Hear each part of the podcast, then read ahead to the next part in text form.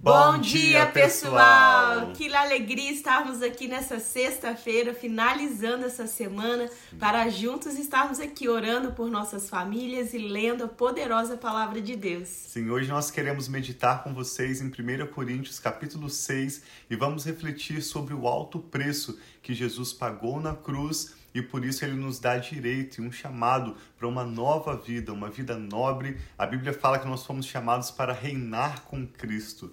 E Paulo usa esse argumento para mostrar à igreja de Coríntios que eles não devem viver com uma visão de curto prazo, com uma atitude egoísta, com divisões entre eles, mas sim buscando a unidade no corpo de Cristo para estabelecerem assim o reino de Deus, serem um bom exemplo na sociedade e assim glorificar o nome de Deus, o nosso Pai. No final dessa breve live, nós também queremos orar pela sua vida, pela sua família, pelo seu casamento, seus filhos. Então fique conosco até o final dessa transmissão. Vamos juntos receber algo novo do Espírito Santo de Deus para as nossas vidas. Sim, bom dia para todos vocês que já estão aí online com a gente, juntinhos. Vamos então orar pedindo que o Espírito Santo venha trazendo a revelação dessa palavra aos nossos corações. Nós precisamos receber esse valor que foi pago sobre as nossas vidas. Se nós entendermos o quão valoroso, quão valorosa, quanto valor tem a nossa vida, o que Jesus fez por nós, isso traz tanta diferença. Sim. Traz, nós vamos valorizar mais a nossa vida também e cuidar melhor das nossas vidas e recebendo a plenitude que Deus tem para nós. Vamos orar. Amém. Pai, muito obrigada. Pelo teu amor, pelo teu cuidado, pelo teu favor sobre cada um de nós. Nós entregamos esse dia a ti. Pedimos, Pai, que o teu Espírito tenha liberdade de trazer a revelação, Pai, de quem o Senhor é sobre as nossas vidas. Traga, Pai, esse senso de pertencer ao Senhor, de filho Amém. e filha amada, de sermos preciosos demais para Ti, Pai, a ponto do Senhor entregar o Seu único filho em favor de nós, pagou um alto preço, esse preço, sangue de Jesus em nosso favor. E nós queremos, Pai, viver a vida na plenitude que o Senhor tem para nós, não uma vida, Pai, mínima, mesquinha, pequena, mas uma vida, Pai, grandiosa no poder, na autoridade, na bênção que só o Senhor tem para nós. Então nós entregamos essa leitura, esse momento devocional, cada pessoa que estará aqui conosco, que a sua mente, as nossas mentes, os nossos corações Amém, estejam Jesus, conectados no Senhor e que nós possamos receber, Pai, novidades do Senhor nesse dia, em nome de Jesus. Amém. Amém. Vamos à leitura então para meditarmos juntos hoje 1 Coríntios capítulo 6. Começa dizendo assim: Se algum de vocês tem queixa contra outro irmão, como ousam apresentar a causa para ser julgada pelos ímpios, em vez de levá-la aos santos? Vocês não sabem que os santos hão de julgar o mundo?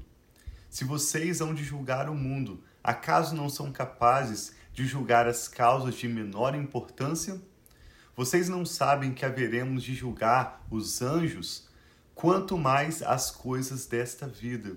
Em Coríntios, ali em Corinto, havia várias regiões para comércio, mas havia uma praça principal onde os principais comércios estavam estabelecidos. E nessa praça havia também um local que era chamado o, assento do julgamento, onde pessoas sábias, nobres se sentavam, então as causas de disputa, né, como uma causa na justiça, eram trazidas para serem julgadas por essas pessoas nesse ambiente público onde havia muitos descrentes, onde havia comércios, pessoas passando o tempo todo. Então a igreja de Corinto entre outros problemas, apresenta para Paulo esse desafio deles estarem levando as suas causas para serem julgadas nesse local público de julgamento, onde os descrentes viam os servos de Jesus disputando uns contra os outros, brigando, um querendo ter direito sobre o outro. E Paulo chama a atenção deles. No verso 4 ele diz: Portanto, se vocês têm questões relativas às coisas desta vida, designem para juízes os que são da igreja, mesmo que sejam os menos importantes. Digo isso para envergonhá-los Acaso não há entre vocês alguém suficientemente sábio para julgar a causa entre irmãos? Mas, em vez disso, um irmão vai ao tribunal contra outro irmão.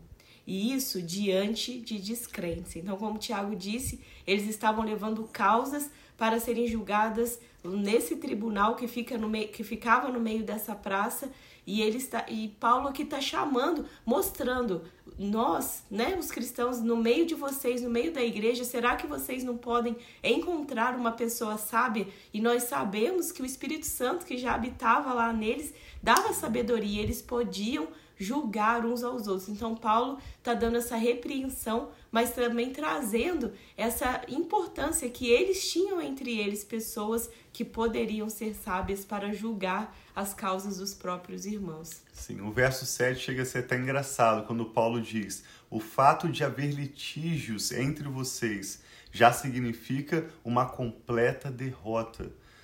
Por que vocês não preferem sofrer a injustiça? Por que vocês não preferem sofrer o prejuízo? Em vez disso, vocês mesmos causam injustiças e prejuízos, e isso contra irmãos. Vocês não sabem que os perversos não herdarão o reino de Deus? Não se deixem enganar. Nem imorais, nem idólatras, nem adúlteras, nem homossexuais, passivos ou ativos, nem ladrões, nem avarentos, nem alcoólatras, nem caluniadores, nem trapaceiros herdarão o reino de Deus. Assim foram alguns de vocês, mas vocês foram lavados, foram santificados, foram justificados em nome do Senhor Jesus Cristo e no Espírito do nosso Deus. Então aqui Paulo mostra essa esperança de que mesmo talvez que seja uma pessoa que passou, que não, né, nessa lista, que não herdará o reino de Deus, mesmo assim há esperança em Jesus. Jesus pode lavar, santificar, purificar. Então eu gosto muito dessa mensagem de esperança que nós podemos em Cristo Jesus receber o resgate, a restauração, a nova vida que só há em Jesus. E Paulo os chama também a mudar a perspectiva, ao invés de olhar para um prejuízo, para uma injustiça temporária que foi causada a você pelo seu irmão, pela sua irmã, olhe para as promessas eternas que Deus tem para você e prefira sofrer como um cristão hoje, para que no futuro, de fato, você possa desfrutar o que Deus tem preparado para você. Ele diz no verso 12: Tudo me é permitido mas nem tudo me convém. Tudo me é permitido, mas eu não deixarei que nada me domine. Os alimentos foram feitos para o estômago e o estômago para os alimentos, mas Deus destruirá ambos. O corpo, porém, não é para a imoralidade, mas para o Senhor, e o Senhor para o corpo. Por seu poder, Deus ressuscitou o Senhor e também nos ressuscitará. Paulo insiste em chamá-los para uma visão de longo prazo e assim ele tenta convencer os coríntios a viver uma vida de amor, de humildade e de serviço ao próximo, ao invés de uma vida egoísta e com visão de curto prazo. Verso 15: Vocês não sabem que os seus corpos são membros de Cristo? Tomarei eu os membros de Cristo e os unirei a uma prostituta. Isso é outro problema que estava vindo na igreja de Coríntios, o envolvimento com prostituição. De maneira nenhuma. Vocês não sabem que aquele que se une a uma prostituta é um corpo com ela? Pois como está escrito, Paulo menciona Gênesis capítulo 2, os dois serão uma só carne. Mas aquele que se une ao Senhor é um espírito com ele. E ele diz: fujam da imoralidade sexual. Todos os outros pecados que alguém comete fora do corpo os comete, mas quem peca sexualmente peca contra o seu próprio corpo. Acaso não sabem que o corpo de vocês é santuário do Espírito Santo, que habita em vocês, que lhes foi dado por Deus e que vocês não são de vocês mesmos? Vocês foram comprados por um alto preço. Portanto, glorifiquem a Deus com seu próprio corpo. Amém. Lendo esse capítulo, preparando para meditarmos juntos hoje, eu e a Rafa nos lembramos desse verso 18, nessa perspectiva que Paulo está mostrando que Jesus pagou um alto preço pela nossa redenção. Eu lembro até uma vez que a minha mãe estava numa van, quando tinha transporte entre né, cidades próximas e ela me disse que o rapaz estava correndo muito ela falou para ele: Lembra, mãe? Por que você está correndo tanto? Toma cuidado, minha vida foi paga por um alto preço.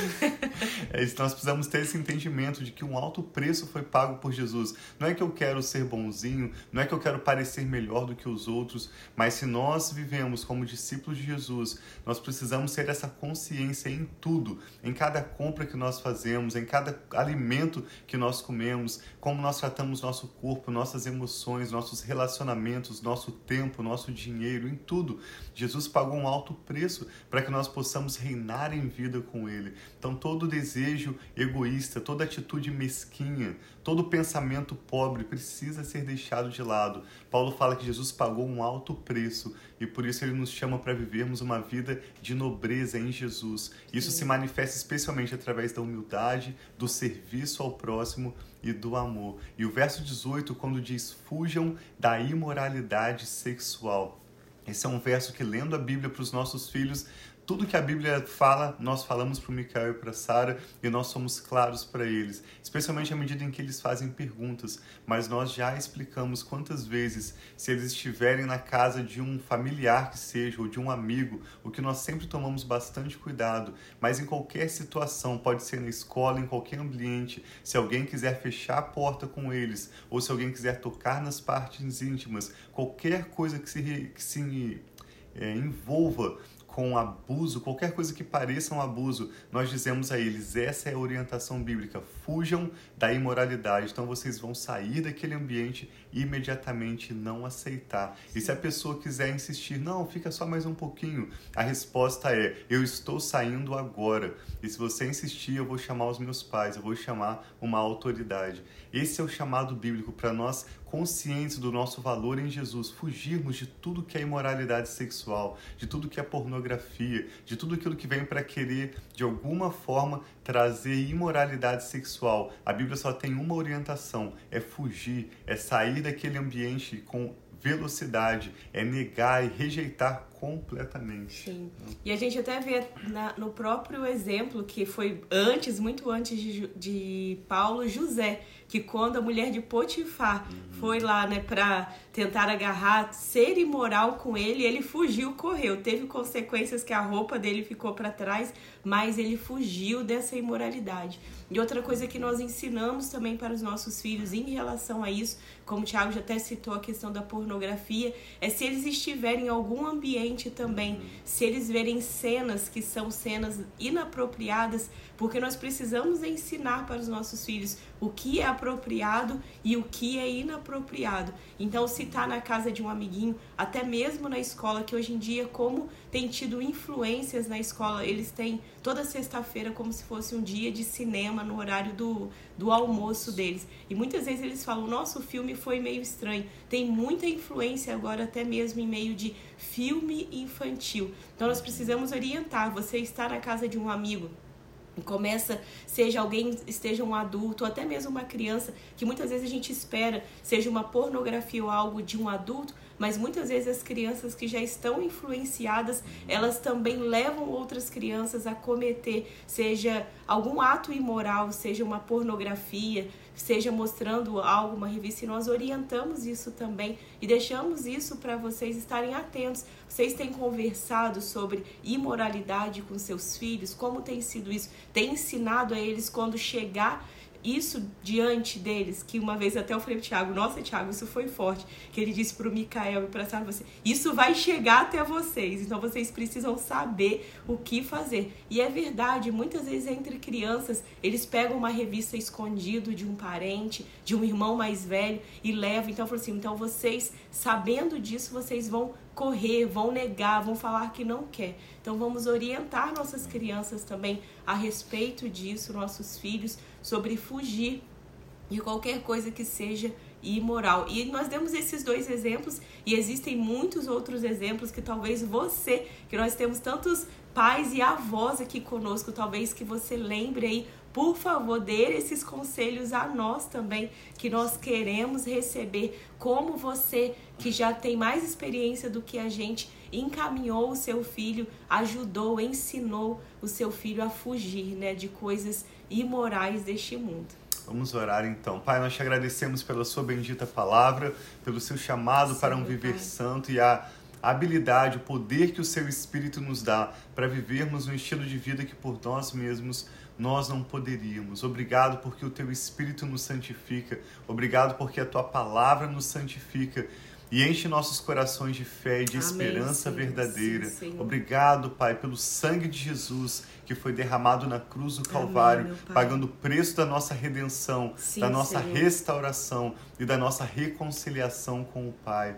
Obrigado pelo teu Espírito Santo enviado para nos guiar em toda a verdade e nos ensinar a vivermos como Jesus dia após dia. Nós pedimos que pela sua bondade, Senhor, continue nos dando a tua pela tua bondade, arrependimento aos nossos corações e Amém, nos transformando de glória em glória para cada dia nossa vida mais e mais glorificar o Senhor.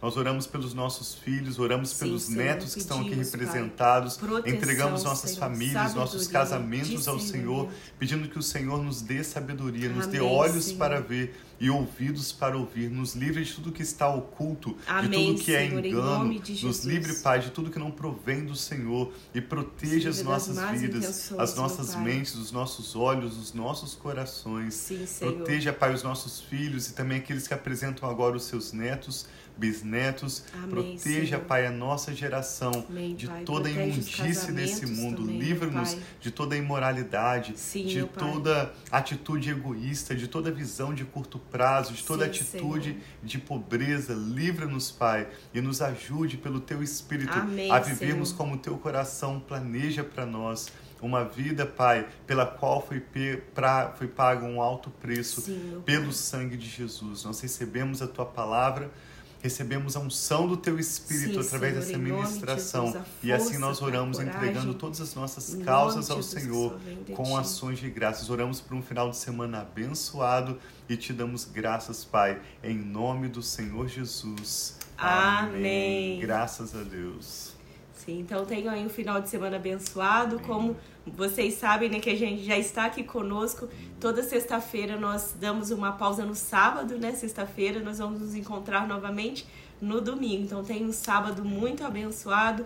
Se você não trabalha como nós, possa ser um sábado de descanso um tempo em família abençoado para vocês também. Amém. Nós pedimos que você compartilhe, por favor, essa palavra de exortação, que através da leitura de 1 Coríntios 6 nós podemos refletir hoje para que outras pessoas, né, casais, especialmente casais que têm filhos, possam também meditar conosco na palavra de Deus e serem abençoados. Por favor, compartilhe no seu Facebook, compartilhe através do seu WhatsApp. Você pode enviar o link do YouTube ou o link do podcast Família e Fé que estão na descrição desse vídeo.